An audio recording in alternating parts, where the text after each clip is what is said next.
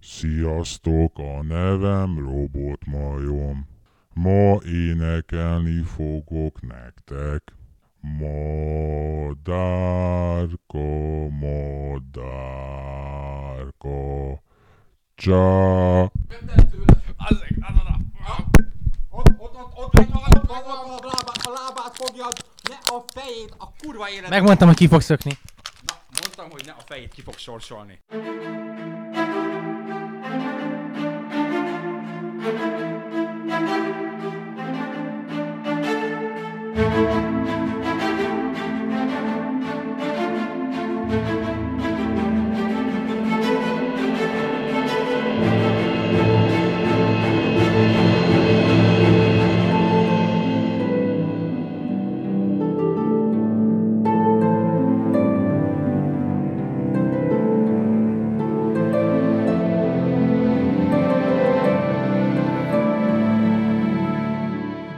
Sziasztok, ez itt a Gamer 365 Podcast áprilisi kiadása, elnézést a közjátékért. Sorsoló robotunk ellopta a mikrofont, és ismét podcastet próbált csinálni, és nem engedtük neki.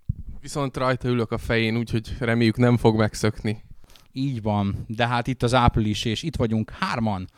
Családias podcast keretében ennyien tudtuk összerántani magunkat áprilisra, mert mindenki ZH-t ír, meg mindenki, meg államvizsgázik, meg mindent csinál.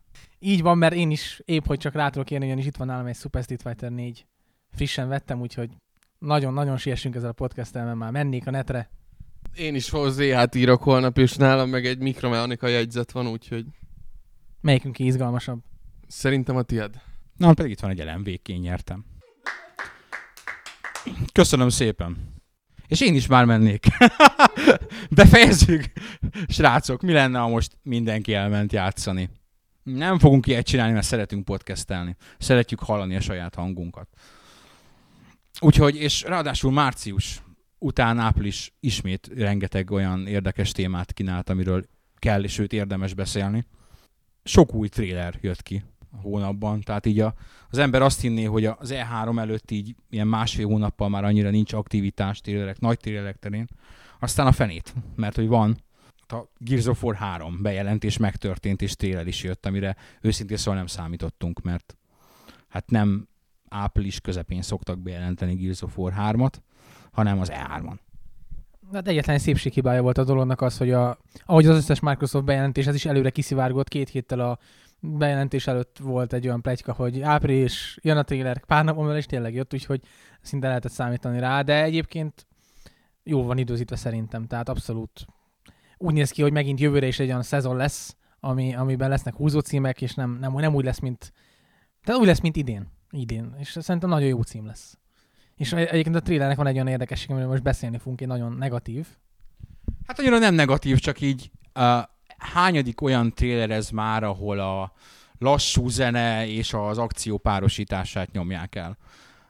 Mert hogy ez maga, amikor mondjuk a Face Off-ban látta John Woo-nál, ahogy azt hiszem az Over the Rainbow-ra szarrá lőtték egymást a katonák, vagy nem katonák, hanem a rendőrség, meg a, meg a maffiózók, és ott a kisrác ült a fején a fülhallgatóval, az úgy nagyon hatásos volt. Aztán ugyanezt a bevetette a Gears of War-nak a, az első Gears of War-nak az emlékezetes medvördös télre, aztán utána a Gears of War 2 is alkalmazta, aztán most harmadszor Gears of War 3, és, és a Crysis 2 is ugyanazzal a lendülettel bevetette. Tehát mintha kicsit kezdene kifáradni. Egyik se volt rossz, de most már ugye az ember azt mondja, hogy jó, ezt már láttuk, köszönöm szépen, lassú zene, és szarrá lövik egymást.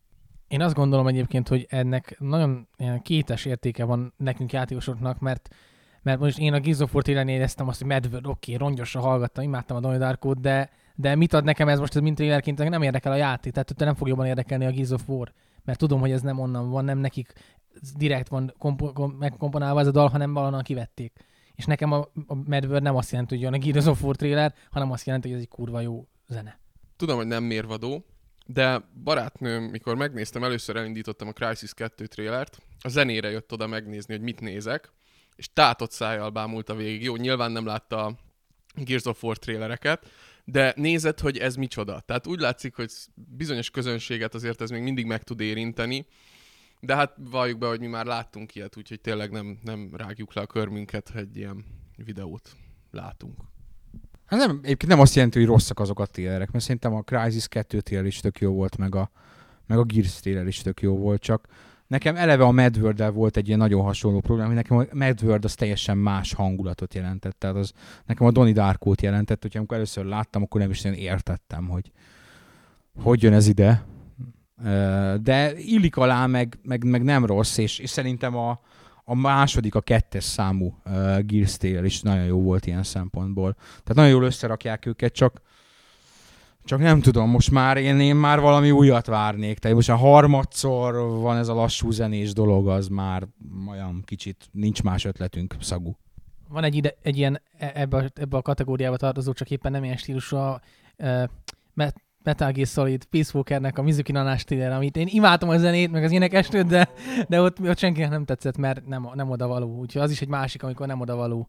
Az marhára nem odavaló szerintem. Tehát az annyira előtt az egész Metal Gear mitológiától, meg jó, Metal Gearben mindig is volt egy ilyen befordult, őrült vonal, de az szerintem sok. Tehát ahogy ott a kis csaj ott a tengerparton mászkált, és ott a háttérben a katonák dobálták egymást, az több volt, mint bizarr. Én tudom, hogy az a japán közönségnek készült az a trailer, és, és tudom, hogy az énekesnő ismert is, gondolom, hogy sztár, vagy legalábbis feltételezem, hogy sztár. De nálam az olyan volt, hogy megnéztem egyszer, és azt mondtam, hogy kösz, nem. Akkor itt most ettől távol tartom magam. Aztán szerencsére utána jöttek a régió Metal Gear jellegű trailerek, meg ilyen gameplay bemutatók belőle. Pillanatra úgy értettem, hogy aztán jöttek a régió metal zenék. Egyszer azt is el fogja sütni egyébként Hideo, csak azt még, még nem ismerte. Nagy, erről már beszéltünk, hogy ő nagy zenekedvelő. Ha aki olvasta a blogját, amikor még fordították angolra, akkor ő ilyen gyakori visszatérő témája volt az, hogy ebédszünetben milyen CD-ket vásárolt, meg milyen DVD-ket vásárolt. Mostanában meg, meg Twitterel, amit mi előszeretettel ki is teszünk, és páran nem is értik, hogy minek kell Konyima twittereléseit kinyomni. Azért, mert ez nem, egy érdekes figura. Érdekes figura a Hideo egyébként a szerintem az egész ilyen játékfejlesztésnek az egyik legérdekesebb figurája. Tehát nagyon kevés olyan ember van, akit így személy szerint lehet követni, aki tényleg szerző, akit meg lehet különböztetni, hogy ő most ez egy Hideo Kojima játék. Nagyon kevés ilyen ember tudsz mondani szerintem. Ötöt, maximum tizet. Hát, lehetne mondani Kamiát, lehetne mondani akkor e a, úgymond az európai közül a Molinőt. Egy időben lehetett volna mondani a Warren Spectort, bár tőle elég régóta nem láttunk semmit, tehát majd a Epic Mickey. Mikey. De nekem az Mickey. Uh-huh. Epic Mickey. Um, és, és a japánok közül lehetne még mondani párat. Tehát uh, amerikaiak közül annyira már nem. A Suda 51-et, tipikusan, akit, ugye, aki a WC-n találja ki a játékait a a Cliffy B, ő szerintem annyira nem, tehát ő ránézel, a, az inkább egy ilyen epikitisnek szoktak nevezni a nyugati szaksajtóban. Azt lehet megismerni az Epic játékokon, tehát egy ilyen nagyon sajátos dizájn, a karácsonyfa páncélok, ahogy mondani szokás. Azt lehet rajta felismerni, a Cliff Blesinskinek a saját keze érintését szerintem nem lehet felismerni a játékokon. Molinőnél simán fel lehet ismerni. Kojimánál meg abszolút. Azt ránézel egy játékra, játszol vele fél órát, és ez megmondod, hogy ez az Kojima. Éppen ezért nagy érdeklődést is váltott ki, hogy mi az a botrányos húzás, amire ő készül. Ami a saját bevallása szerint botrányos, valószínűleg nem az. Valószínűleg eltúlozza a dolgot. Szerintem vagy valami bagatel dolgokra kell számítani, hogy egy főszereplő, egy gonosz lesz, és akkor az egész sztoriba őt akarják elkapni, és akkor ő a világot el akarja pusztítani, és a végén el is pusztítja, valami ilyesmire tudok gondolni, vagy pedig játékmenetben olyan, olyan dolog, amit, amit általában azt mondták mondani, hogy nem, nem. Ez a két, ez a kettő dolog jut eszembe. Volt már neki azért ilyen próbálkozása, ugye a, a Metal Gear Solid 3-nál, ahol megpróbált egy olyat csinálni, hogy, hogy nem lehet menteni, illetve csak egyszer, és ha meghaltál, akkor meghaltál. De volt, volt ilyen gameplay elképzelése, de kétlem, hogy ezt a mai játékvilágban most akarná visszahozni, mert ez a játék bukásával lenne egyenlő a jelenlegi körülmények között. Azt, mint a, az, azt nyilatkozta, hogy egy tabut akart megsérteni, hogy ez a játékvilágban milyen tabuk vannak, én nagyon nem tudok mondani. Nincs benne, tudom én, kakipisi szex. Főellenség előtt szép pont. Ez lesz a nagy, nagy tabu, hogy nem lesz, nem lesz a fő ellenség előtt szé- szép pont. Hát de most már a játékok többségében vagy bárhol lehet menteni, vagy annyira lazán kezeli, vagy annyira barátságosan kezeli a checkpointjait, hogy észre sem veszed, vagy nem, nem érzed igényét annak, hogy mentegessél. Az, hogy, hogy akárhol lehet menteni, az viszonylag ritka. Én most játszom a Splinter Cell Double agent és meglepődve tapasztaltam, hogy bárhol lehet menteni a konzolos verzióban. Tehát igazi mentés van benne, nem, nem checkpoint. Van checkpointos mentés is, de azt, azt hiszem lehet, hogy korlátozott. Nem tudom. Nem hardon játszom. Lehet, hogy hardon lekorlátozó. Lehet, hogy hardon nem lehet menteni. Szóval fogalmam sincs, hogy mi, de szerintem valami apróság, amit ő úgy gondolja, hogy tabu. Aztán utána rá egy napra már azt nyilatkozta, vagy nem a nyilatkozta, hanem twitterelte. Elnézést, manapság már nem nyilatkozik senki, hanem twitterel. És hogy már nem is azzal a játékkal foglalkozik, hanem egy harmadikkal. Egy még újabbal, egy még titkosabbal, még bizalmasabb projektje van. Beszéljünk a Crysis 2-ről. Nagyon jó trélere volt. Nagyon jó trélere volt, és csak az alieneket mutatták, de azt mondták, hogy, hogy lesznek benne emberi ellenfelek is, és remélem, hogy, hogy az most nem Észak-Korea lesz. Nekem az egyik nagy eredeti szakmámnál fogva az egyik nagy bajom a játékokkal az, hogy annyira teljesen lehetetlen ellenfeleket, tehát világpolitikai szinten teljesen lehetetlen ellenfeleket tesznek bele. Észak-Korea az egy teljesen lehetetlen ellenfél, hogy azok bárhol is megjelenjenek, és pláne van ez a Homefront, van ez a Homefront nevezetű játék, amiről nagyon régen nem hallottunk, de tavaly E3-on mutatták be, és az arról szól, hogy az észak-koreaiak megszállják az USA-t, hogy mit, édes drága barátaim, mit szállnak meg az észak-koreaiak, de hát ez lehetetlen. Tehát az képtelenség, olyan nincs. Észak-Korea az egy eh, mindenféle atomfenyegetőzése ellenére egy olyan ország, amit a nemzetközi élelmiszer segélyek tartanak életben.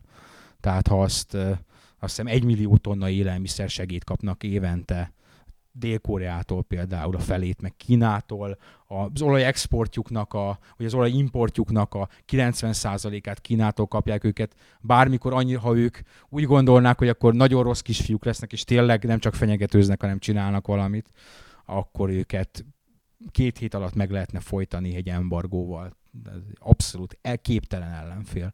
A Modern Warfare 2-ben is képtelenség volt az, hogy a, a oroszok lerohanják Amerikát. Ezeket a PMC-ket nem unjátok már, az ezeket a privát military vállalkozásokat? Én, én nem unom. Én nem unom. Szerintem ez egyetlen egy olyan koncepció, amivel bármi, bárhon, bárhova veszélyt lehet csinálni, bármikor, és nem kell mögé rakni egy bizonyos államot. Tehát azért ebben vannak lehetőségek. A Kojima egy részét ezt el- elmondta, amit akart, akkor mások is elmondták, de szerintem ez még a jövőben is mehet. Ami, főleg amikor ilyen science fiction dolgok lesznek, ott ez egy, a Starcraft, azt szerintem a Starcraftban is ott is voltak magánsergek. Tehát az, ez egy a univerzális téma, hogy, hogy a hatalom olyanok kezébe került, akinek a pénz van. Ez gyakorlatilag ez. sokkal jellegtelenebbek ezek a PMC ellenfelek, nem? Tehát gyakran nincs elég kreativitásuk komoly jellemet húzni ezek mögé a cégek mögé. Igen, nem az elvel van a baj, hanem azzal, hogy, hogy áll- hogyan, mit raksz mögé, milyen szervezetet, vagy milyen, milyen dolg, milyen hatalmat. PMC az még olyan szempontból elfogadható, bár az is hülyeség, tehát jelenlegi viszonyok között az is hülyeség, hogy ezek bármilyen állammal is szembeszálljanak, pláne nem a nagyhatalmakkal. De az legalább egy olyan koncepció, hogy azt mondod, hogy oké, okay, talán va- valamilyen úton, módon, de ezek a, a standard ellenfelek azok szerintem nagyon unalmasak. Tehát gyakorlatilag három ellenfél, valós ellenfél típusra korlátozódtunk le, a gonosz terroristákra, ami valami arabus, a gonosz kommunisták, igen, az ex-kommunisták, az oroszok, és a, és a még gonoszabb észak-koreaiak, és szia. Néha még belekeverik Kínát. Na Kínának, na ott abban van ráció, de az sem most. Az sem most. Majd a távolabbi jövőben ott abban van, talán van ráció, hogy Kínával lesz valami, de nem, nem 2016-ban. Éppen ezért nem szeretem a Splinter Select történetét. Hogy egy vallomást is tegyek. Splinter Select története az egy ilyen teljesen, nem ilyen elt- eltévejedett kavarás, ami, ami na, roppant valószínűtlen, meg, meg nagyon száraz. Tom Clancy-t sem nagyon kedveled, ha jól emlékszem. Hm, Pedig azért vannak jó könyvei, meg jó sztoriai. Ő egy olyan ember, aki azért sikeres, mert tudja, hogy mi kell a népnek megadni, amit ír, írjon. Tehát ő nem, nem fog új, újítani, ő megírja ugyanazt a koncepciót egymásnál 625-szer, ahányszor kell, ahányszor el lehet adni. Tehát ő azt hiszem amerikai piacra köz, közvetlenül. Tehát oda, oda ilyen dolgokat kell írni, nem véletlenül nem intelligens sztorik ezek, hanem ilyen álintelligensek.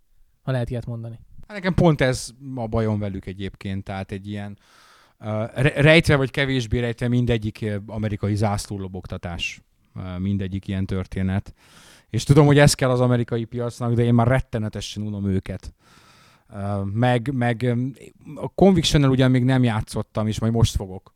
Az eddigi Splinter szeleknél mind, mindig az volt a problémám, hogy az egyik ilyen legsótlanabb fő, főhős szegény Samu. Tehát annyira nem jellem az az ember, hogy, hogy nagyon. Nem tudom, hogy ki mennyire ért velem egyet, de Az új részben viszonylag ráfeküdtek erre, meg szerintem így Michael Ironside is hozzátette magáit, hogy egy kicsit ö, komolyabb jellemrajzzal megáldott főhőse legyen a szériának, plusz ugye hát a sztorin is erősítettek, ugye ez nem, nem titkolt szándékuk volt Ubiéknak, viszont a kavarás az itt is gyakran ész nélküli kavarások vannak itt is a sztoriba, nem tudod követni, voltak olyan pontok, ahol tényleg én nem is, nem is értettem, hogy most akkor ki kivel van, a végén is csak így nagyjából tisztázódnak le a dolgok, de a háttérben rengeteg az elvarratlan szál, megint bejönnek itt is a PMC-k, a kormány, a különféle szervezetek, terroristák, szóval egy kicsit túl van bonyolítva, és tényleg, ahogy Old is mondta, olyan intellektuálisnak tűnik az egész, vagy olyan intelligensnek, de egy kicsit, kicsit túl, túl van gondolkodva ez az egész történet. ilyen szempontból nekem azért etalon a Metal Gear, mert ott az egy bevallottan őrült sztori. Tehát ott nem is próbálják ezt így realisztikusnak, vagy bármi másnak feltüntetni, hanem olyan dur bele bum, ami őrület jöhet, az, az jöhet. Azok számomra sokkal elfogadhatóbb univerzumok. Bizarr módon, és egy kicsit már ez más téma, hogy én a kurens japán szerepjátékokat szoktam ezért szidni, hogy, hogy milyen történetük van meg, meg mennyire olyan karakterei vannak, akik itt teljesen el vannak rugaszkodva mindentől. És most DS-en játszom a Dragon Quest 4-jel, ami egy teljesen klasszikus, old school japán RPG, és ez egy igen, ahogy mondod, Mackó halkan mondja, hogy mese. Igen, az egy mese. És az számomra sokkal elfogadhatóbb. A király kisasszonyos, megmentős, jön a gonosz mese sokkal elfogadhatóbb, mint a, bocsánat, a Final Fantasy 13-nak a karakterei. Hogy Vega blogolta nemrégiben az FF9-et. Nekem az egyik kedvenc részem, pont azért, mert annyira jó ez a mese hangulat, és annyira elüt a tipikus japán kliséktől. Én például az FF9-ben sokkal több ilyen európai mesés elemet véltem felfedezni, mint az ilyen tipikus japán fordulatok, és bár én is szeretem a Metal Gear szériát, nem játszottam a négyes epizóddal, de például nekem az az őrültség, amiről az előbb szó volt, az egy kicsit átmegy már ebbe a mangás őrültségbe. Tehát amit ezek a, az őrült felnőtteknek szóló skifis manga sorozatok, illetve rajzfilmek, animék hoznak magukkal, és, és ez Metal Gearben azért elég, elég erőteljesen jelen van. Szóval ezt így véleményem szerint valahol a két vonal között kéne mozogni, tehát ezeket a japános őrültségeket el kéne felejteni, el kéne felejteni az amerikai zászlólabogtatást, és a kettő végletet kéne valahogy összehozni, és akkor egy új új megközelítése lehetne ez az egész akciójátékoknak, vagy lopakodós, vagy nem tudom milyen mm, összeesküvésekkel operáló játékoknak. Lehet, hogy ez nem tartozik szorosan a tárgyhoz, az előbb mondtad, hogy a Final Fantasy 9 és Fantasy, azért azt remélem, hogy mindenki tudatosítja most magában, hogy picit elgondolkozunk, történelem, tehát az a japán készítő, aki lovagos fantasy csinál, az, az egy másik kultúrában nyúl bele, és oda teszi, tehát az már alapból egy ilyen különös mix, ugyanis Japánban nem voltak lovagok. Tehát ha szamuráj sztorit csinálsz, akkor oké, de más fantasy, ha kastélyos lovagos, már pedig ezek ilyenek, azok bizony mind azok, hogy a japánok kimennek, és egy másik kultúrából hoznak dolgokat, és ez működik. Ez működik. A japánoknak ez nagyon jól működik. Szerintem a Kojima is, amikor a amerikai filmek alapján csinálta meg az MGS-t, MGS-eket, az is működik. Tehát szerintem a japánoknak ez volt az egyik legnagyobb előnye mindig is, hogy, hogy, hogy a saját bizarságaikon kívül tudtak más kultúrákat megnézni, azt mondani, hogy mi működik ebben, és áthozom, átemelem. Gyakorlatilag bármilyen sikeres mangát vagy animét megnézel, az a világ kultúráinak, vallásainak, történelmének az olyan agyatlan kavarása, hogy gyakran így fogod a fejed, meg facepalmolsz, hogy úristen, ezeket hogy hozták össze. Nem, nem, nem. Inkább csak azok, amiket így legjobban a rajongók istenítenek az Evangeliontól kezdve a most mondhatnénk neveket, az Akiránát, hát a Dragon Ball abban inkább a keleti részre fókuszáltak, de igen, amiket, amiket mi nagyon megdöbbenünk, mert megrökönyödünk, azok olyan dolgok, amikben benne van a japán meg a nyugati dolog is, de amúgy nem. Amúgy nem. De ezzel menjünk is tovább, mert Liquid nagyon unottan néz. Nem, nem, abszolút nem, mert egyébként ilyen maga Japán is, tehát amit átpróbálnak venni európai kultúrából, bemész egy bevásárlóközpontba, és ott vannak ilyen európai cukrászdák, idézőjelbevő európai cukrászdák, ahova tudni kell, hogy távol-keleten annyira a péksütemény, mint olyan, meg általában a cukrássütemény az ritkaság, vagy legalábbis különleges dolog. Az európai, amerikai értelemben vett péksütemény, vagy, vagy cukrássütemény és ott vannak ezek a habos sütemények, és ha bemész egy ilyen cukrászdába, akkor az egy olyan cukrászda úgy néz ki, meg a sütik is úgy néznek ki, mintha egy ilyen 19. századi francia, párizsi cukrászdát, ahogy a harmadik Jägermeister után elképzelsz. Tehát egy ilyen, ami, ahogy a Disney rajzfilmekben benne van a párizsi 19. századi cukrászda. Tehát abszolút nem valós, és a sütemények meg minden nagyon jól néznek ki, és ha beleharapsz, akkor nagyon szar az ízük. Úgyhogy ők, nekik van egy ilyen fixációjuk ez az európai, ha nem, nem is középkori, de hát egy ilyen újkori, vagy legalább, vagy maximum késő középkori kultúra felé, rettenetesen nem találnak bele, hogy az milyen volt. Egy ilyen elképzelt, habos, rózsaszín verziója annak. És ilyen rokokó ruhába öltözött kislányok szolgálják fel a habos süteményt, aminek a tetejére gusztusosan oda helyeznek mentalevél helyett egy kis moszatot. Így van, és ha ezt elképzeled magadba, akkor ez nagyon fasza, csak a távol-keleti nők többségének nagyon rövid a lába, és a rokokó ruhákba, ezekbe a habos ruhákba nem néznek ki jól. Ostobán néznek ki benne. Ez, ez a probléma vele. Ha rövid a lábuk, akkor nem tudnak elfutni előled te, nem próbáltam meg soha megerőszakolni őket, de ez nekem az egyik hatalmas nagy csalódásom volt a, a általában a távol-kelettel kapcsolatban. Hogy a, az ember még így ifjú korában, még kicsit manga, anime, meg japán játékok, és úgy elképzelt, hogy ú, ezek a dögös keleti nők, és ú, az nagyon klassz, és egyszer oda eljutni, és ahol e-, ezek vannak, és elmész, és a jó nő per ezer fő arány az elképesztően rossz. Nagyon-nagyon-nagyon kevés. Én talán a, a, a kínaiak azok ne, nem, tehát Kínában van nagyon-nagyon-nagyon kevés jó csaj.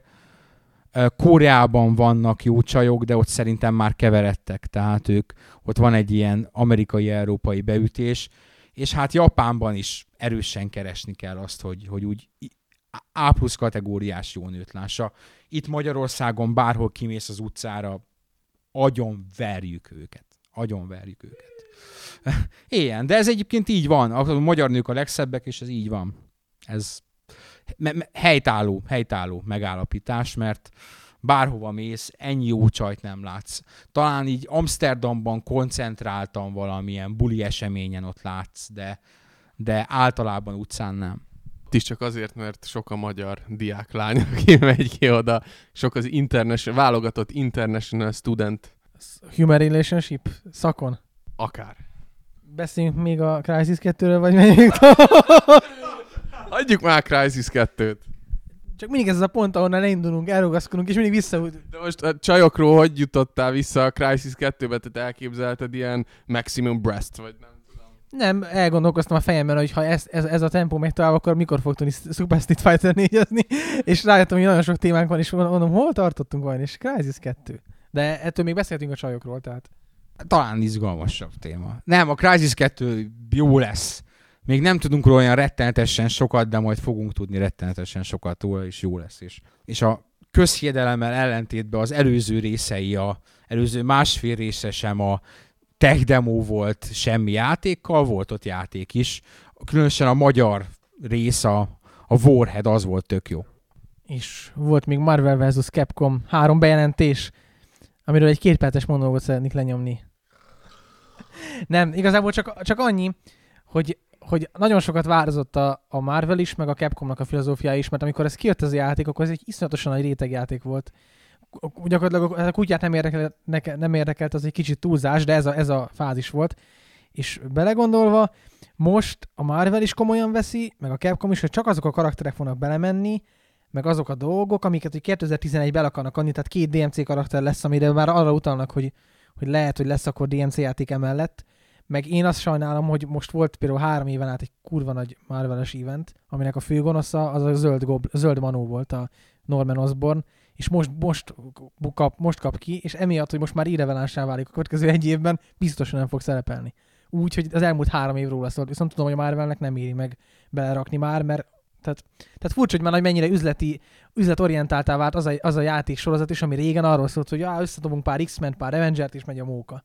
És most már tudom, hogy precízen meg lesz számolva, hogy melyik karakter azért, mert lesz ennek filmje, annak két filme lesz, és így fognak a, a, a 10, 17 darab spotért versengeni. Attól még ugyanúgy rétegjáték maradol, de De nem akkor, tehát rétegjáték, de úgy, ha úgy rétegjáték, mint a Street Fighter 4, hogy két millió példányba adják el, akkor, akkor mission accomplished, szóval. Szerintem se annyira rétegjáték azért, mert, mert történt egy olyan, hogy ez a Mortal Kombatos DC crossover, ami a maga módján elég sikeres volt. Plusz az utóbbi tíz évben történt azért egy olyan dolog, hogy ilyen képregényfilm revival, nem is revival, hanem végre népszerűek a képregényfilmek, sőt, ha így bevételi adatokat nézel, akkor azt látod, hogy jelenleg a, ezek az ilyen nagy nyári bl- bl- blockbustereknek legalább a fele képregényfilm, és ott a jelenleg a DC-nél talán csak a Batman fut igazán, a Marvelnek meg van legalább 5-6 futtatott karaktere, tehát megnézed, hogy most jövő héten jön az Iron Man 2, Eh, lesz Amerika, lesz Avengers film, eh, tehát rengeteg minden, lesz Thor film, rengeteg olyan karakter készül el, amit korábban nem is gondoltad volna, hogy ebből valaha film készül, és rengeteg olyan, amit nem is ismersz, tehát nekem ez a Green Lantern úgy kell mondani? Azt sem tudom, hogy ki az, és abból is lesz film. Hát ők ilyen protektorok. Én sem nagyon DC-ben otthon, de most volt egy event, egy ilyen egy éven át húzódó event pont köréjük húzva, úgyhogy most a Green Lanternnek lenni jó dolog, mint, mint média tulajdonnak. Múlt hónapban beszéltünk az Infinity Ward körüli botrányról, ami így azóta odáig jutott, hogy ezek a két lelépett ember az Electronic Arts elvileg függetlenek, de hát az Electronic Arts berkeiben, tehát az EA Partners program keretében csináltak egy saját stúdiót, a respawn Két naponta van hírünk arról, hogy újabb három ember, újabb öt ember, újabb nyolc ember lépett le az Infinity War-tól, ahol itt tegnap megnéztem, akinek lead volt, tehát vezető, programozó, designer, animátor, bármi, az mind elment. A kulcsemberek ott hagyták őket, és talán ma volt róla egy hírünk, hogy a, a cég ötöde már távozott. És ugyan még nem mentek át hivatalosan a Respawnhoz, de teljesen egyértelmű, hogy ezek ott gyülekeznek újra. Szóval ezt jó el lett baszva ez a dolog azért, keményen. Igen, én úgy láttam, hogy a kreatív emberek távoztak. Volt az a, volt az a stáblista, a Modern Warfare 2 és akkor kiúzták a neveket. A, az elején sok nevet húztak ki, de utána végig minden, amikor az animátorok voltak, meg a grafikusok, és hát a modellezők, meg ezek a tesztelők, az mind, mind ugyanúgy ott maradt, csak az elején a, a főnevek azok, akik ki voltak húzva, és ez, ez azt jelenti, hogy azok, akiknek saját véleményük, saját, tehát akik, akik megterezték volna a következő Modern Warfare-t, azok mentek el, és akkor ezek után meg az Activision azt mondja, hogy következő egy vagy két évben három Call of Duty játék lesz, vagy Call of Duty, ahogy akarjátok, hát azért az kemény. Hát én ilyenkor leg, leg, legrosszabb esetben is egy kicsit megállnék, mert a Tony Hawknál is most egy, jön egy új rész, ami sikertelen volt, és jön egy másik. Tehát én egyszerűen nem értem, hogy ők most hogy gondolják ezt, hogy ha valami bajban van, akkor azt kell mutatni a külvilág felé, hogy nincs baj.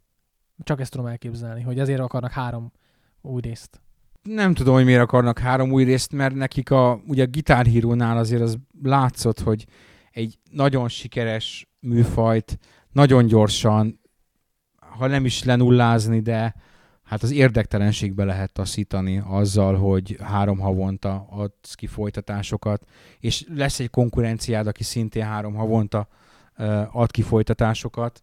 Call of Duty az eddig szerintem teljesen rendben volt. Tehát az egyéves váltógazdálkodása ke- kevésbé ihletett uh, Treyarch és az Infinity Ward között ez működött.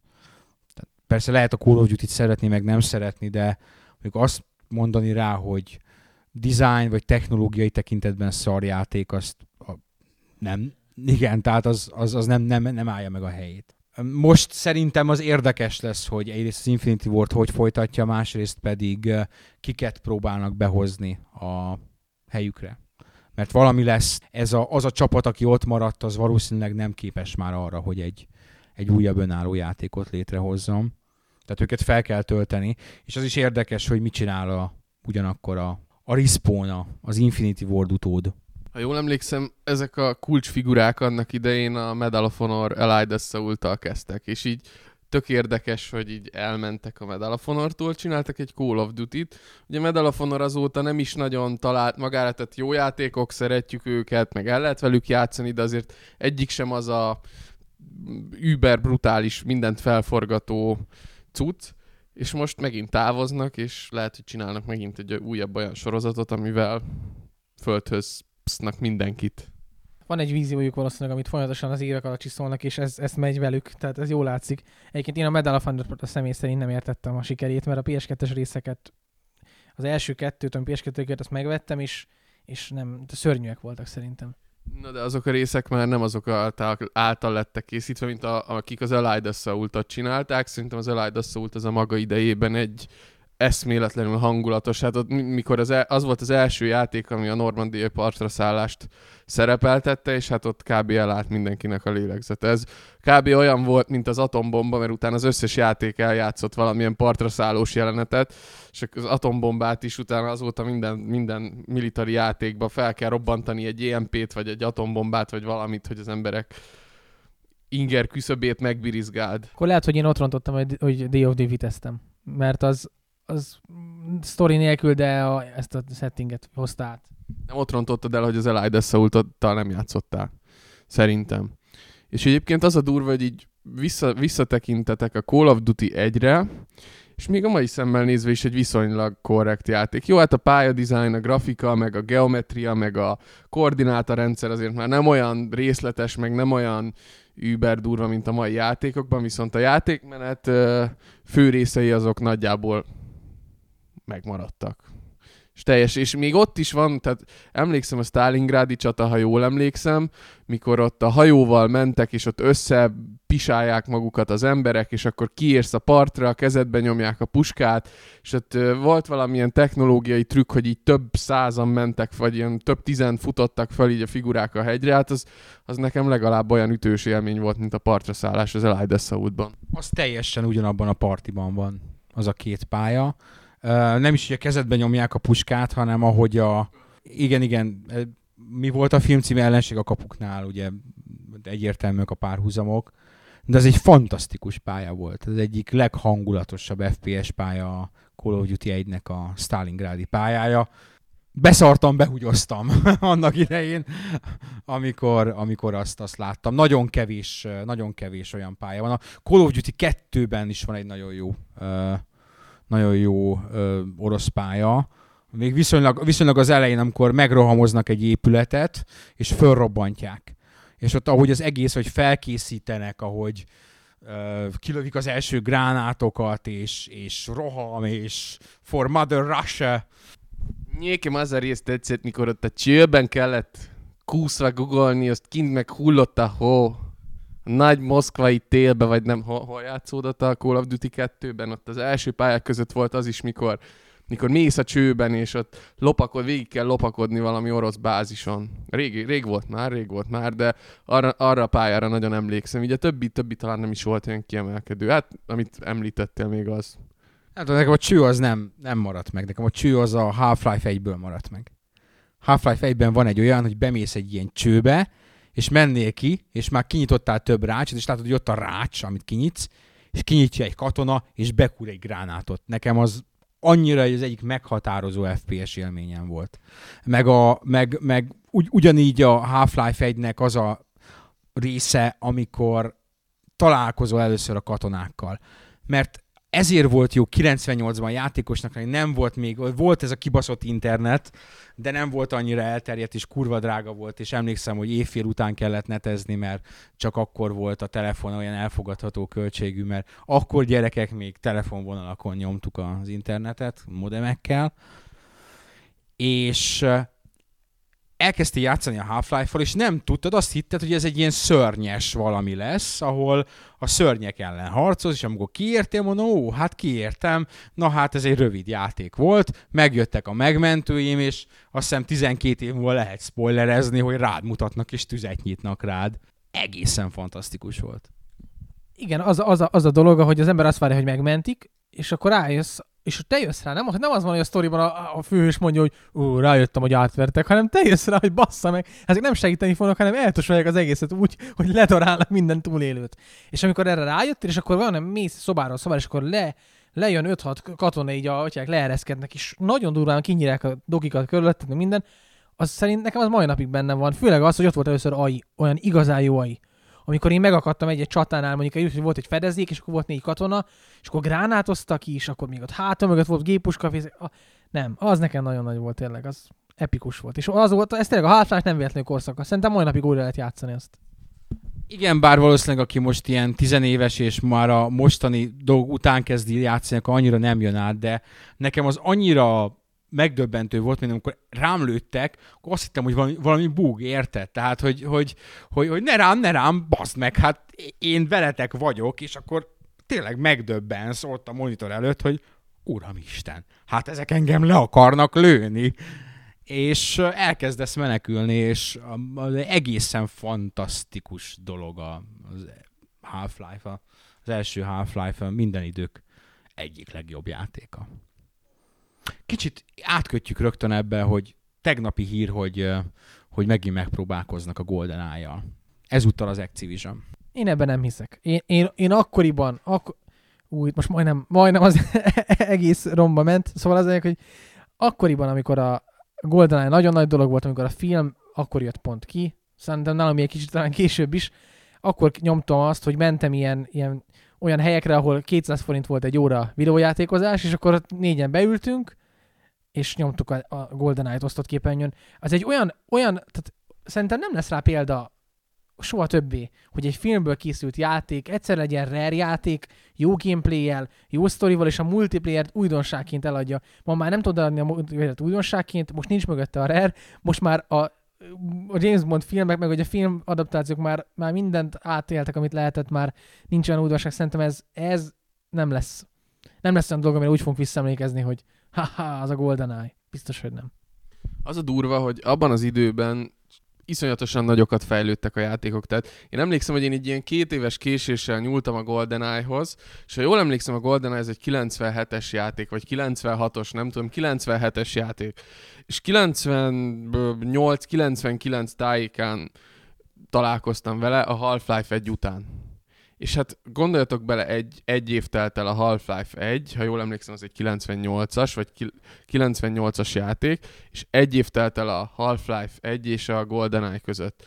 Na most a, ma, ma megnézed, hogy a tavalyi játékok milyenek, vagy megnézed azt, hogy a két évvel ezelőtti FPS-ek milyenek, hát nem mondanád azt, hogy olyan túl nagy fejlődés lenne. És, és akkor tényleg iszonyatos nagy, nagy fejlődések, és, és mai napig, tehát ha, ha ma előveszem a GoldenEye-t, és akkor is, mikor 98-99 tájékán elővettem, én nem értettem, hogy, hogy miért volt annyira nagy szám. Biztos 97-ben maga idejében orba szájba vert mindent, viszont két évvel később uh, már én nekem gagyi volt.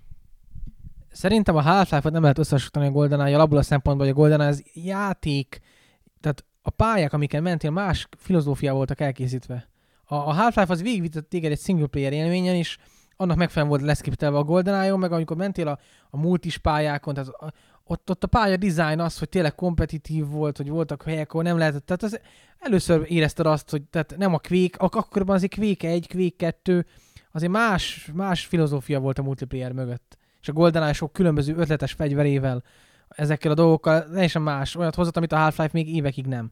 Csak a modjaival. A modjaival tudott hozni ilyet. Na jó, de nem, nem, csak a, tehát nem csak a multiplayer miatt istenítik a GoldenEye-t, és, és a GoldenEye singlebe belekezdtem, és így, ah, mondom, ez már arhaikusnak tűnt akkor is, szinte. És akkor azért az, hogy konzolos FPS, meg PC-s FPS, az nagyon ketté választott dolog volt. Konzolon FPS, a, a GoldenEye volt a konzolos FPS, a minden konzolos F... Turok, igen, de a Turok az, én szerintem a Turok 1 az, ugye 96-ban jött ki a, a Turok 1 és akkor PC-n éppen Quake volt, meg, meg ki- kicsit később már Quake 2 volt, és én a Turokot, azt a Turok egyet, kicsit a kettőt is egy ahhoz képest nehézkes, lassú, technológiai korlátokkal dolgozó, ugye mindenki emlékszik a ködre, a turokos ködre, ami ott volt előtte két méterrel, vagy három méterrel. Tehát az, az egy más élmény neki. Minden konzolos FPS-ek öreg apjának azt a GoldenEye tekintem, ami utána nagyon sokáig megalapozta azt, hogy hogyan nézzen ki, és hogyan játszódjon már, bocsánat a csúnya szóért, egy konzolos FPS. Kellett várni 2001-ig, jött egy Halo, Halo nevezetű elnézést, hogy megint halózzuk a Halo, tehát egy Halo nevezetű játék, aki, aki megint megcsinálta, megint megmutatta, hogy igen, akkor a konzolos FPS így néz ki. E, aztán jött egy Call of Duty 4 Modern Warfare, ami most a jelenlegi konzolos FPS vonalnak a, a meghatározó játék, a jelenleg a multiplayerben, a szintlépésben, a pörkökben, stb. stb. mindenki a Modern Warfare első részét koppintja, másolja, illetve próbálja tovább fejleszteni. Tehát azt mondom, hogy, hogy ilyen, ezek ilyen generációs lépések. PC-n annyira nem. Az ok, amit szerintem te keresel, hogy, hogy igen, most miért nincsenek ilyen minőségi ugrások, azért, mert a PC már nem releváns játékplatform. Ha a PC releváns játékplatform lenne, akkor most nem a, mit tudom én, Uncharted 2-t, meg a mondjatok gyönyörű játékokat, amik most a God of War 3-at tartanánk a grafikai etalonnak, hanem kurens PC-s cuccokat, amik nincsenek. Tehát kurens, a kurens technológiát kihasználó PC-s cuccokat. A kurens PC-s technológia egy dimenzióval jár előbbre, mint amit a kurens konzolok tudnak. Tehát ha szintisztán teljesítményt nézzünk, akkor a jelenlegi top gaming PC az képes lenne iszonyatos dolgokra, ami konzolon elképzelhetetlen. Nem csinálják meg, mert nincs olyan hülye ember, aki egy high-end PC exkluzívot fejlesztene. Ez őrültség. Senki nem csinálja. A, a, a Crysis megpróbálta felemás eredménnyel, nem véletlenül, hogy a Crysis 2 abszolút multiplatform játék, és kíváncsi leszek, hogy a PC-s verzió és a konzolos verzió között mennyi különbség lesz. Élek a gyanúperrel, hogy rettenetesen nem sok. Tehát ezért, ezért, szerintem ezért nincsenek ekkora ugrások, teljesen beletagozódtunk a konzol generációkba, amit a kurens konzolokból ki lehet hozni grafikailag, az, az van. Ami nem feltétlenül baj, mert lásd a utóbbi idők, különösen PS3-on. Uh, ott nagyon combos játékok jöttek ki grafikailag. Tehát amit generáció elején azt mondtad volna, hogy, hogy render. Így van. Pontosan. Pontosan. Jó, jó mondod. Generáció elején a God of War 3-ra azt mondtad volna, hogy render. Nem azért az Uncharted 2-ben az a hatalmas szobros szoba, én, én azt nem hittem volna a rendernek se. Az annyira kemény volt pár évvel ezelőtt, tehát az tényleg, igen. Ezért, ez, ezért szerintem nincs olyan rettenetes ugrás. Véleményem szerint most már nem is nagyon lesz már, mint a generáció végéig, amit, amit most ezektől a kurens PlayStation 3 játékoktól látunk, ezt még tudják kicsit csinosítgatni itt, meg ott, meg amott. Most látszik az, hogy úgy tudnak előrelépni, hogy felbontás lejjebb. Tehát ez, ezt meg fogják csinálni, próbálkoznak majd a 3D-vel, ugye mindenki, különösen a Sony, de hát ott is látszik, hogy hát 3D-nél már talán nem írtunk róla, lehet, hogy kellett volna, vagy legalábbis valami kis híres dologban, hogy ugye jönnek ki az első 3D-s, 3D támogató játékok júniusban, PlayStation 3-ra. És hogy a Motorstorm Pacific Rift-tel lemennek Sub HD-ba a Wipeout nem 1080p-s lesz, hanem 720p-s. Hát mert kvázi két képet kell ugye renderelni a 3D miatt, és hát itt a vége. Tehát en, nem, nem lehet megcsinálni, um, végesek az erőforrások. Úgyhogy én, én ezért nem örülnék neki, ha most ez, a következő generáció, hogy mit csinálnak, azt nem tudom. Szerintem ez a generáció, ez még így maradjon meg ilyen hagyományos kétdimenziósnak, mert amikor már így grafikai kompromisszumokat kell tenni, bár én nem vagyok híve a pixel számolgatásnak, de, de, de látszik, hogy kompromisszum, kompromisszumokat vonjunk egy határt, és akkor ha van kakaó, akkor tegyük bele a 3D-be, de ha nincs, akkor ne. No, tehát ennyit az FPS-ek fejlődéséről, vagy grafikai fejlődéséről. Jó öreg PC platform, mint vezető játékplatform kiesett Sajnos. Ezért nincsenek éves ugrások, de majd várunk 2013-ig, aztán majd lesz. Egyébként picit a hardverek is. Tehát nincs tehát a hardware fejlődés sem olyan ütemű, mint régen. Tehát annak idején, mikor bejöttek a 3D gyorsítókártyák, rengeteg új technológiai trükköt vetettek be, és gyakorlatilag minden egyes kártya generáció, mondjuk 3D kártya generáció, vagy ilyen nagy név, mondjuk egy TNT után a GeForce iszonyatos nagy ugrás volt, vagy egy, egy Voodoo 1 után mondjuk a TNT 2, vagy a TNT 1 egy gyakorlatilag teljesen új szintet hozott. Ma, manapság viszont nincs meg ezt, tehát ha megnézed, egy, egy Radeon 2000 akárhanyas sorozatú cucc is tudja azokat, amiket mondjuk a 4000-es sorozatú Radeonok, mondjuk az 5000-essel jött a DirectX 11, és mi van a DirectX 11-jel? Pár játék ismeri, tehát, tehát ott sincs meg az a nagy ugrás, és, és a DirectX 11 és a DirectX 9 között sincs akkor a látványbeli különbség, mint ahogy mondjuk elvárnánk, vagy elvárhatnánk. Vagy a régi, régi eset, tehát mondjuk a régi időkben volt egy, nem, ne, nem tudom, mert akkoriban nem ismertem mondjuk a DX5 meg a DX7 közötti különbségeket, de tehát na, volt, volt fejlődés. Szerintem ez szimplán annak köszönhető, hogyha például elkezdesz számolni, és azt mondod, hogy 0, 1, 2, 3, akkor, akkor az 1 meg a 2 között ott van a kétszeres szorzó, a 2 3 között a másfélszeres, de hogyha mész tovább, és azt mondod, hogy 11, 12, akkor már ahogy mész tovább, egyre kisebb a különbség, de a növekedés az egy, ha most azt mondod, hogy 50 MHz ad hozzá minden kártya, akkor az elején, amikor 50 MHz-es kártya bejött, akkor a százas, akkor azt mondod, hogy bekerültek ezek a feldolgozó shader mintok, amiből volt először egy, kettő, most már 120-140 darab van benne, most már 800 darab van benne, érted?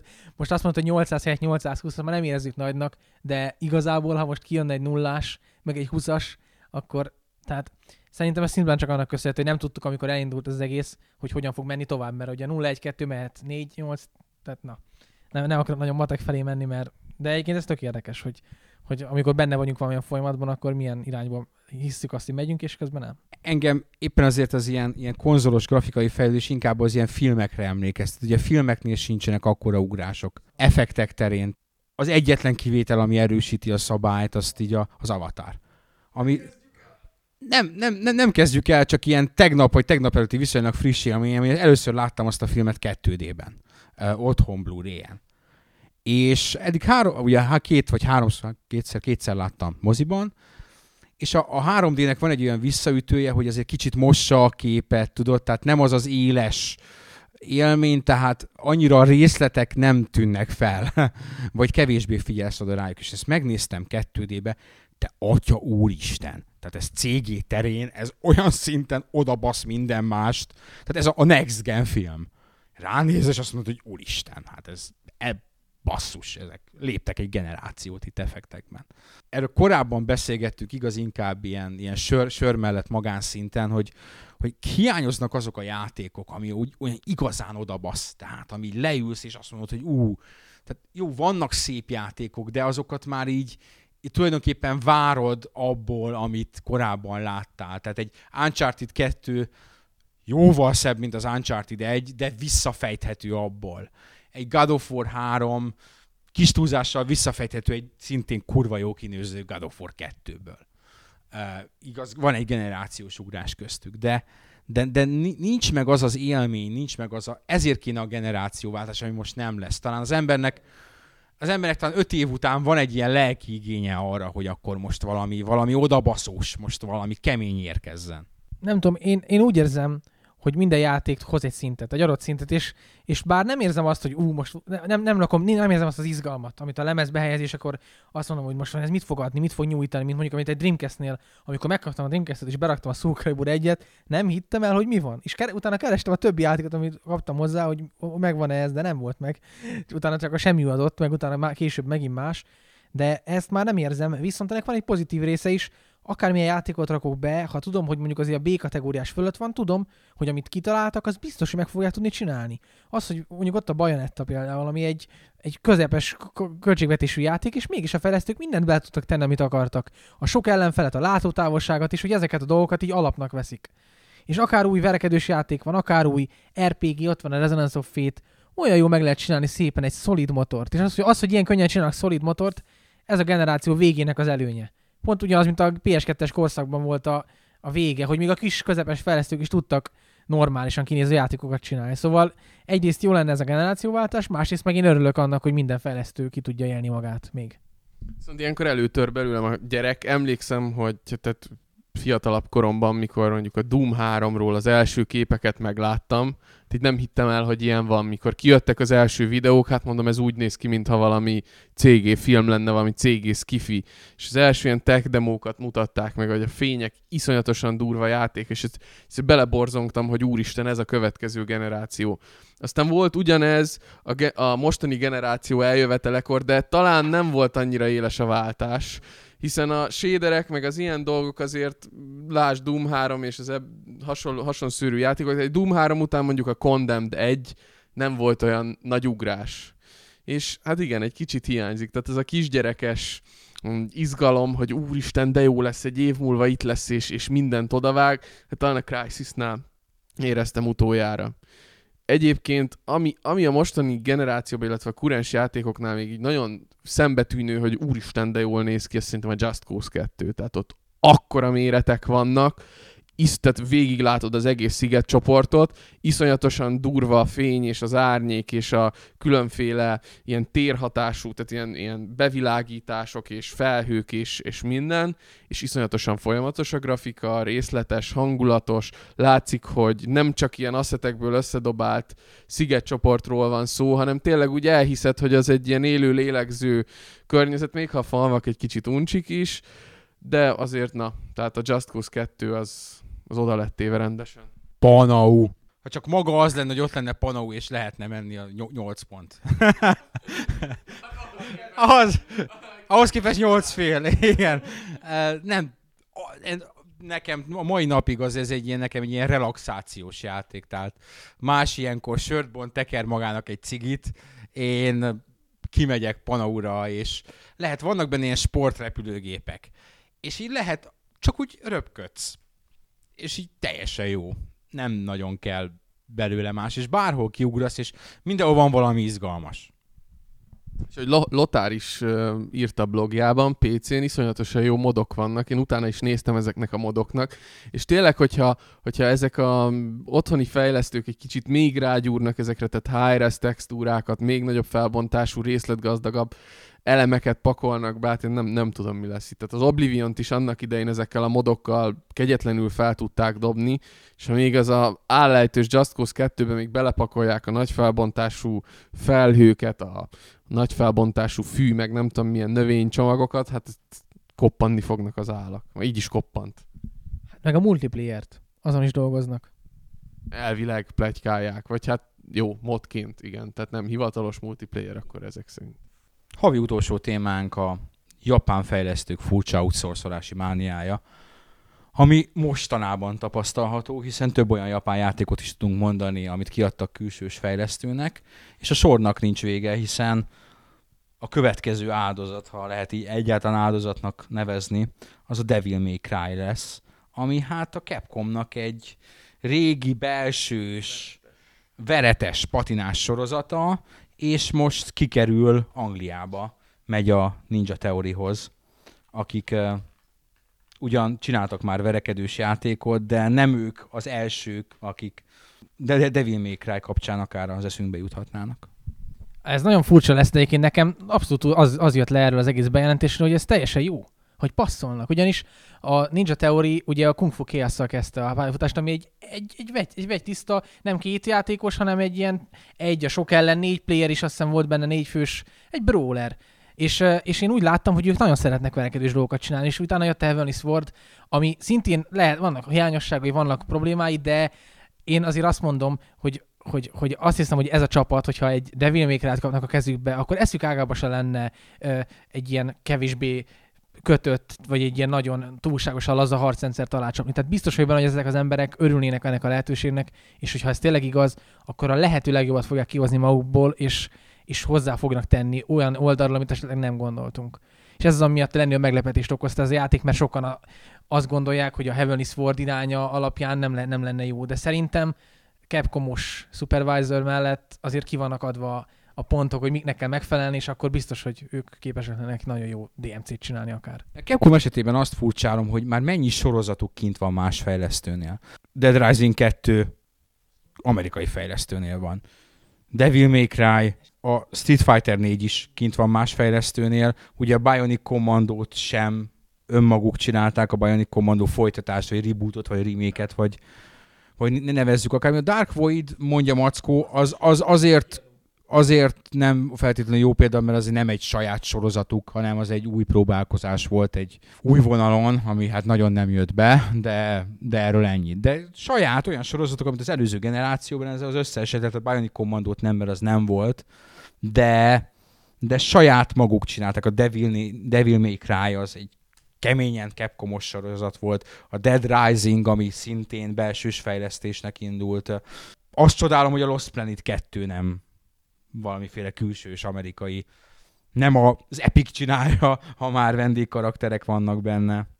Szerintem a Capcom belátta azt, hogy ha igazán nagy kiadók akarnak lenni, akkor két lehetőségük van. Az egyik az, hogy házon belül nőnek hatalmasra, ami még a Nintendo-nak magának se sikerült, pedig a Nintendo a legnagyobb szoftver óriása ennek a generációnak, és van nekik igen kevés ilyen nagy költségvetési, sok embert felemésztő játékot tudnak csinálni egyszerre, és a Capcom szerintem úgy döntött, hogy olyan áron fognak növekedni, hogy a saját új szériáikat, ezt nyilatkozták is egyébként pár hete, hogy az összes új cuccot, ami új játék és Capcomos, azt ők belül csinálják, ami meg sikeres és más sorozat, azt meg kiadják más csapatoknak.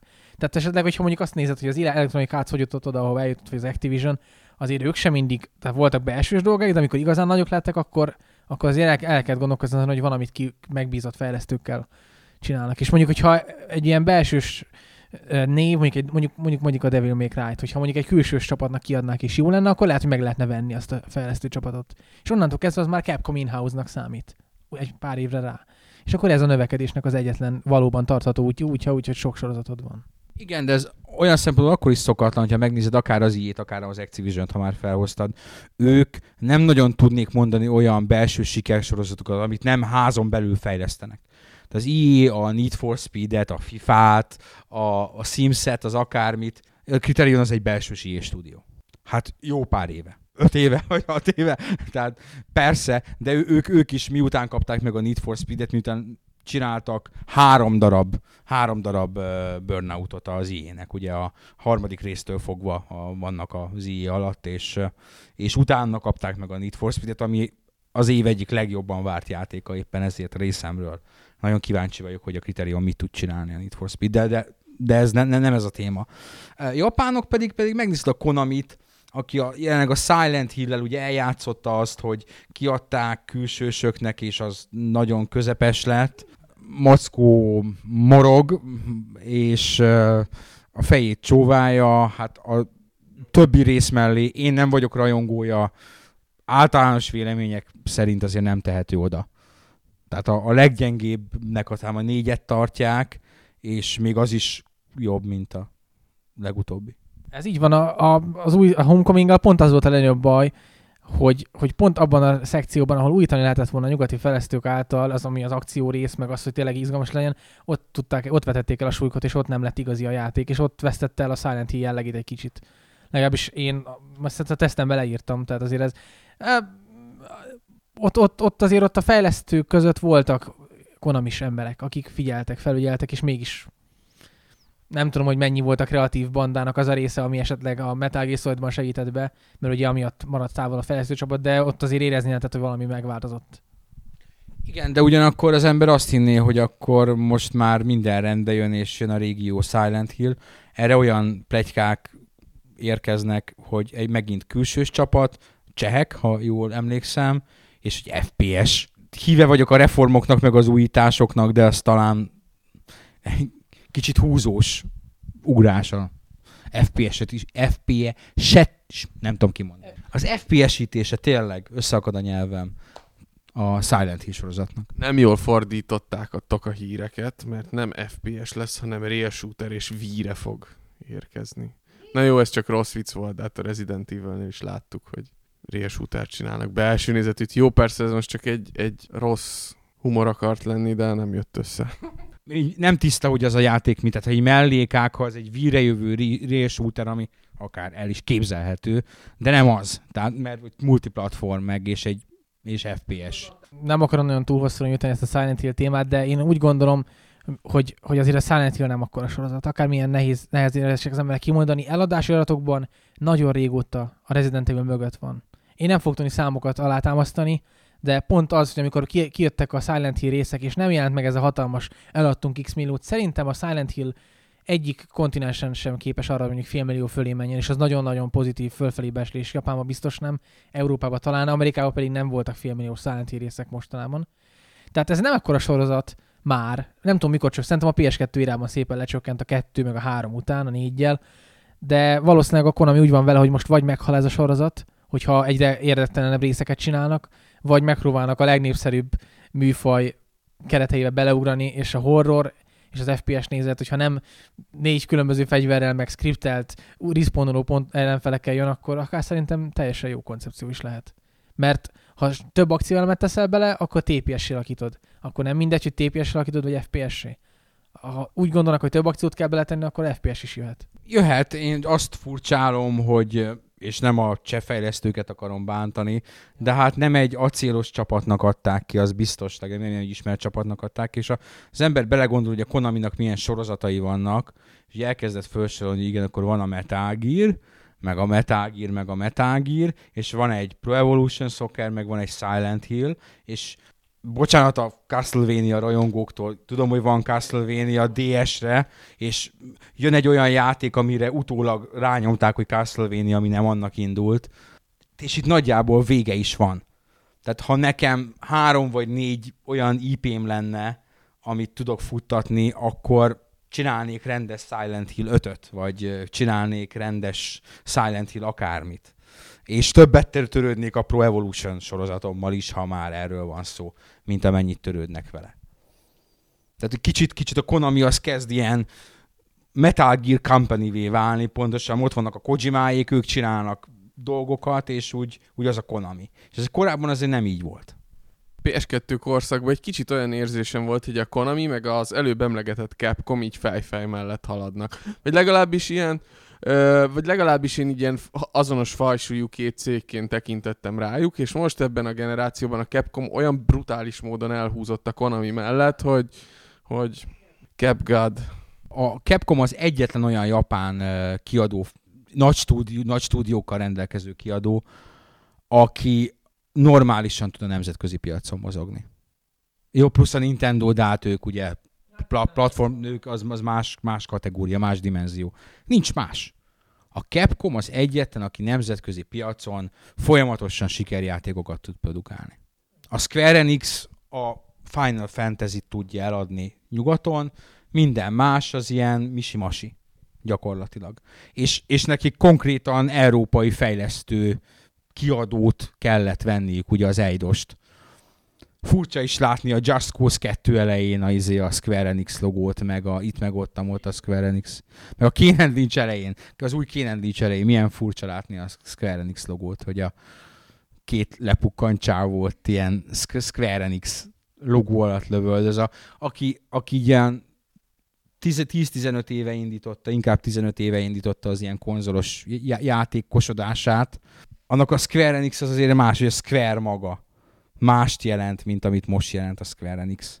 Teljesen más, így hangulatban is mást jelent. Annak idején, ha egy Square logó villant fel a képernyőn, az a minimum, hogy valami tingilingi dallam jött be, és utána valami eszméletlen japános látkép, japános karakterek, japános dallamok, és valahol tényleg ez így, ez így átalakult, és behozod a Just Cause 2-t, és tényleg ott van az elején a Square Enix, és így megdöbbentő. Azért, azért szerintem ne sírjuk el magunkat ilyen uh, nyugdíjas gamerként, hogy jaj, a Square, jaj, le, le, lekurvultak, ezt már akkor is mondták, amikor az előző generációban NX-el összefogva nagyon jó részlegjátékokat is tudtak csinálni, de akkor már mindenki azt mondta, hogy Square Enix, nem tudom, én nem, én nem osztom ezt.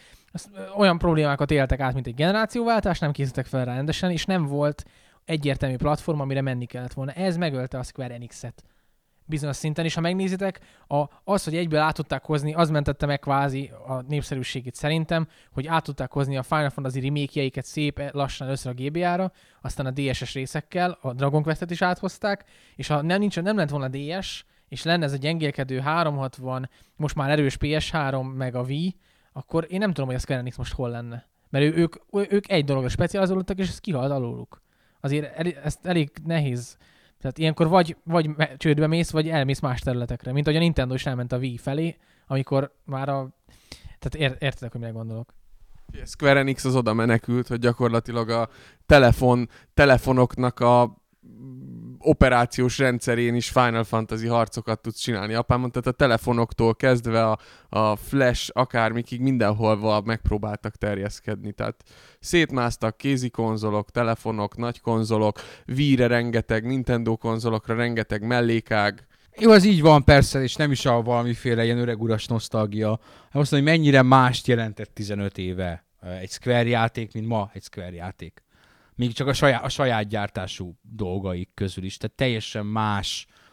És ez, nem minőségi, hogy most akkor jobbak vagy rosszabbak voltak, nem tudom. Nekem nyilvánvalóan kedvesebbek a szívemnek azok a játékok, amiket 1995 és 1999 között adtak ki. Szerintem az volt az ő aranykoruk, és vissza nem térő aranykoruk valószínűleg, de, de ugyanakkor nehéz ezt kimondani, hogy a japán játékok, illetve játékipar fokozatos marginalizálódása, amivel egyet lehet érteni, vagy nem lehet egyet érteni, őket párhuzamosan, tehát az ő történetük az a japán játékipar oldalvonalra szorulásának a párhuzamos története, ahogy, ahogy már nem a japán játék, a konzolos videójáték, ahol már nem a japán játékok az igazi sikerjátékok, ahol már nem a japán játék dizájn az a játék dizájn, amit kiteszel a táblára, hogy ezt így kell csinálni és ezt adott esetben még ők is elismerik. De ezt nem most fogjuk megbeszélni, hanem minimum legközelebb alkalommal, de leginkább nyáron, amikor úgysem tudunk másról beszélni, bár szerintem most is sikerült teljesen másról beszélni, mint amiről beszélni akartunk, és ez valószínűleg így van jól. Májusban visszajövünk, legyetek jók, vigyázzatok magatokra, sziasztok!